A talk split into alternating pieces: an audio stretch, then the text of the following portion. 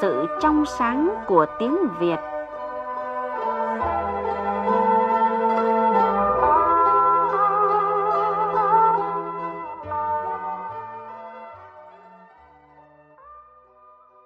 Thưa quý vị, thưa các bạn, có rất nhiều khái niệm liên quan đến thủy văn, môi trường mà nhiều người thấy lúng túng khi sử dụng. Chẳng hạn như có thể hiểu ra sao về hệ sinh thái, môi trường sinh thái khác với hệ sinh thái như thế nào. Cụm từ tài nguyên nước có ý nghĩa là gì? An ninh nguồn nước hay an ninh tài nguyên nước? Khái niệm nào mới là chính xác? Rồi để diễn tả độ lớn của các trận mưa, có thể sử dụng cụm từ lưu lượng mưa hay không? Trong chương trình hôm nay, chúng ta cùng gặp gỡ chuyên gia thủy văn, quản lý tài nguyên nước, Phó giáo sư tiến sĩ Bùi Công Quang, nguyên giảng viên cao cấp trường Đại học Thủy lợi để nghe ông giải thích về những khái niệm này. Phần cuối chương trình, trong tiết mục Đi tìm điển tích, mời các bạn nghe câu chuyện về thành ngữ cốc mò cỏ sơi. Bây giờ xin mời biên tập viên Lê Hằng bắt đầu cuộc trò chuyện. Xin chào quý vị thính giả, chào Phó Giáo sư Tiến sĩ Bùi Công Quang. Cảm ơn ông đã nhận lời tham gia chương trình hôm nay ạ. Xin chào à, biên tập viên Lê Hằng, xin chào các quý vị thính giả của Đài Tiếng Nói Việt Nam.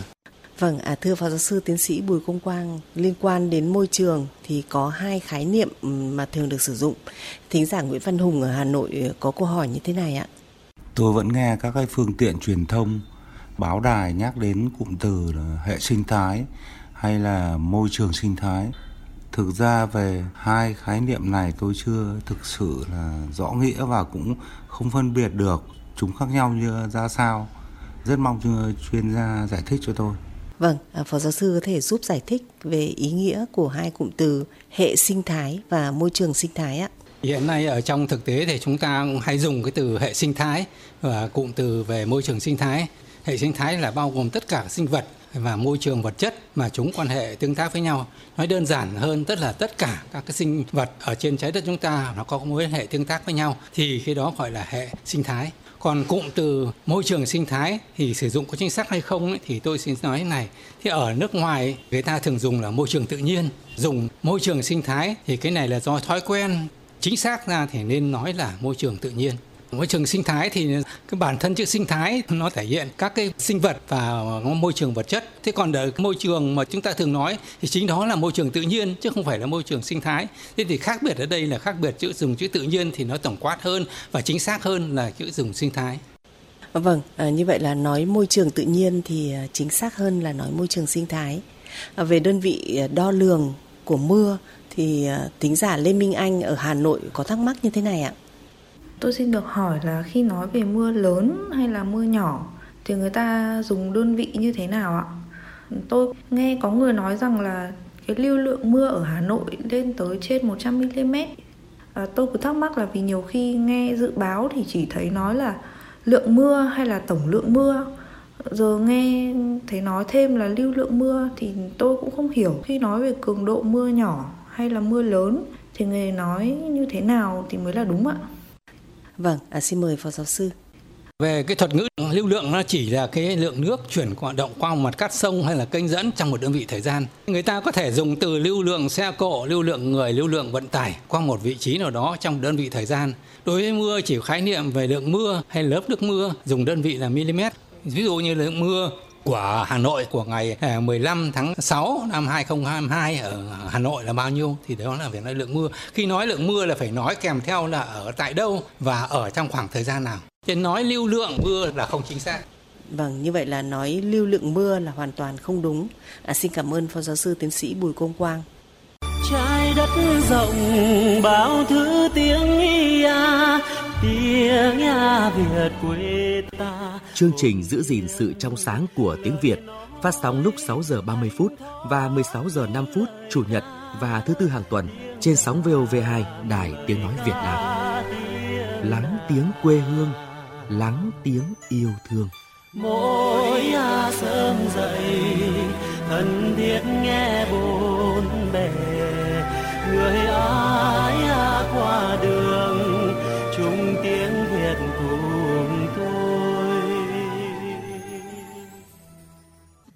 Quý vị và các bạn đang nghe Phó Giáo sư Tiến sĩ Bùi Công Quang giải thích về một số khái niệm liên quan đến thủy văn và môi trường. Vâng, à, thưa Phó Giáo sư, về nước có một khái niệm mà nhiều người cũng muốn được tìm hiểu. À, mời ông và quý vị thính giả cùng nghe một tình huống. Này, cậu đang xem cái gì đấy An? Mình đang đọc cái này này. Ừ, cái Đây gì nhá, đấy? Tài nguyên nước. Ờ, thế cậu có biết là gì không? Hay nhở? Nước mà cũng là tài nguyên cơ đấy. Ờ, chứ sao? Cậu không thấy chiến tranh bao đời nhiều khi người ta cũng chỉ vì cái nguồn nước à? Ừ, Mà còn có cả an ninh nguồn nước nữa cơ. cậu có vẻ hiểu rõ thế nhở? Ờ, Vậy thì định nghĩa tài nguyên nước là gì? Nào, nói đi để mình xem nào. À thì ừm, kiểu như là nước rất là quý nên người ta gọi là tài nguyên thiên nhiên chẳng hạn. Ừ, nghe cũng có lý đấy nhở? Ừ. Thế theo cậu nhá, nói là an ninh nguồn nước và an ninh tài nguyên nước ấy, thì khái niệm nào đúng hơn?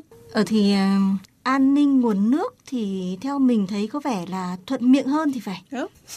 Cậu có vẻ an tưởng phết nhở? Vâng, vậy có thể hiểu thế nào về khái niệm tài nguyên nước ạ? Và ở đây nói an ninh nguồn nước và an ninh tài nguyên nước thì khái niệm nào là chính xác hơn thưa phó giáo sư? Ở đây là cái nguồn nước mà tài nguyên nước nó khác nhau. Về nguồn nước là chỉ cái nơi mà cung cấp nước cho một cái khu vực nào đó. Ta ví dụ như là nguồn nước sông hay nguồn nước mưa hay nguồn nước ngầm cung cấp cho một cái khu vực nào đó. Tài nguyên nước là toàn bộ nước tự nhiên ở dưới dạng hơi, dạng lỏng hay dạng rắn xuất hiện ở trên trái đất và có thể sử dụng phục vụ cho con người. Tôi muốn nhấn mạnh ở đây tức là cái đó là được sử dụng để phục vụ cho mục đích của con người.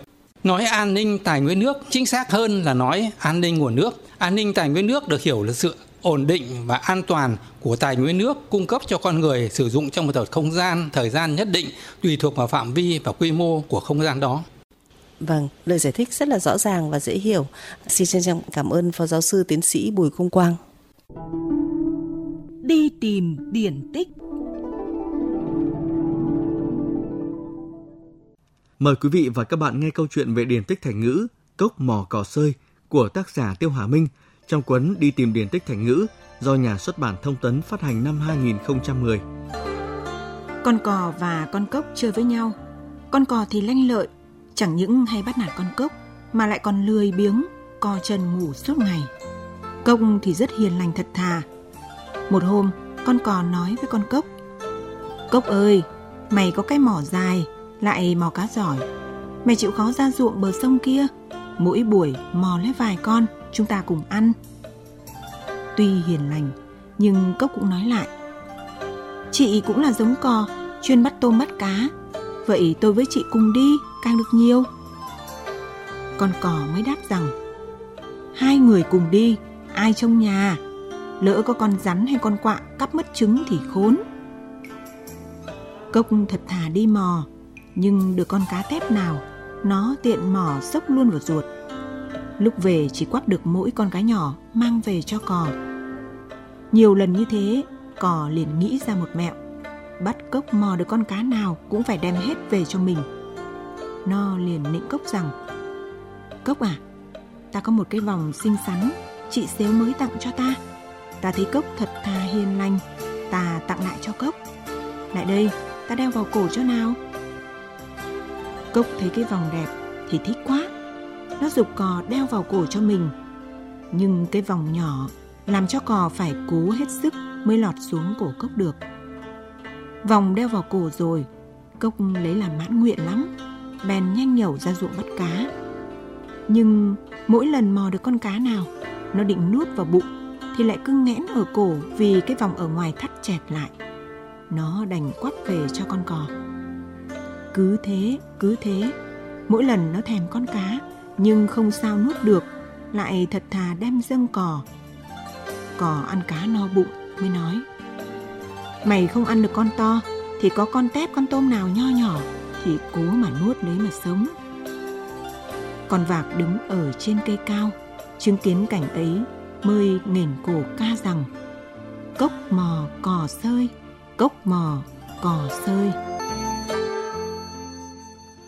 Quý vị và các bạn thân mến, câu thành ngữ cốc mò cỏ sơi được dùng để chỉ những người chỉ uổng công vô ích làm việc để cho người khác hưởng.